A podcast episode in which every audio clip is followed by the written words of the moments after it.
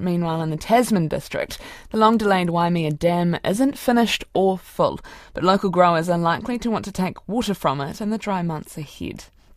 It was hoped the nearly $200 million dam would be full in time for summer to provide water security and reduce the need for water restrictions, but it's already more than two years behind schedule, and now the dry weather could push that further out. Samantha Gee reports.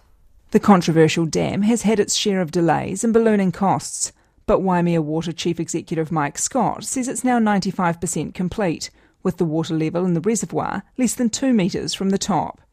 He says water can be released to shareholders, the Tasman District Council, and Waimea irrigators if needed, but that will push out the reservoir filling and the dam's completion. The El Nino forecasts essentially suggest we should expect a pretty dry January and February. So, no, I'm not counting on much rainfall. And I would fully expect the shareholders to, to ask us to provide some water to keep the river levels up. He says the dry weather and delays on what had been a very challenging project meant the dam wasn't full when it was expected to be. Yeah, certainly a juggling act between providing our shareholders with the water that they've uh, paid for and finishing the project off. Mike Scott says further mechanical work is needed on the pipes and valves before the dam can be commissioned, and he expects that to be complete by March. As the dry spell bites, apple and pear growers in Tasman are getting ready to pick their crops.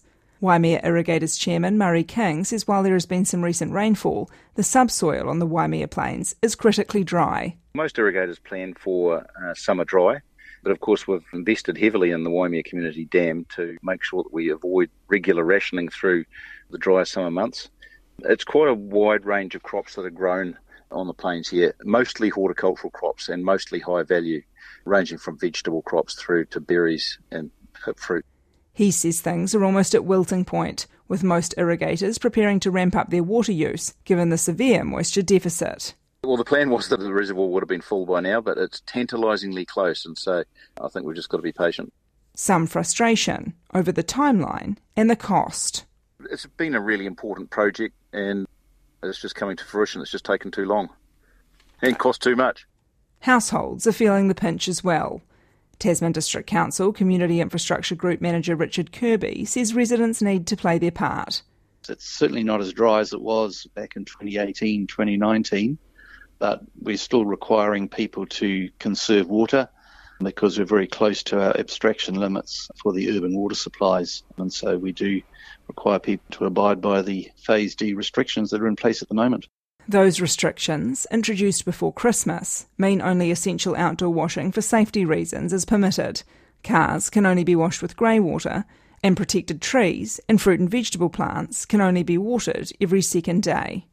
Richard Kirby says there's frustration among residents and affected businesses, with some flouting the rules. We are aware, and we've had people reporting to us that there are residents that are still irrigating at night. We haven't actually implemented a severe monitoring exercise at this point, though we have written letters to those that we believe are irrigating, and asking them to cease. There could be some relief in sight. The council this week seeking to have its water extraction limits increased. I think if the dam had been commissioned two years ago, we probably wouldn't be in this position. But unfortunately, uh, we still are in this position, and we're doing our best to try and ease our abstraction limits so that we can uh, ease the restrictions over the next few days. There's been an almost 4% population growth in Richmond over the last nine years, meaning more demand on limited water supplies.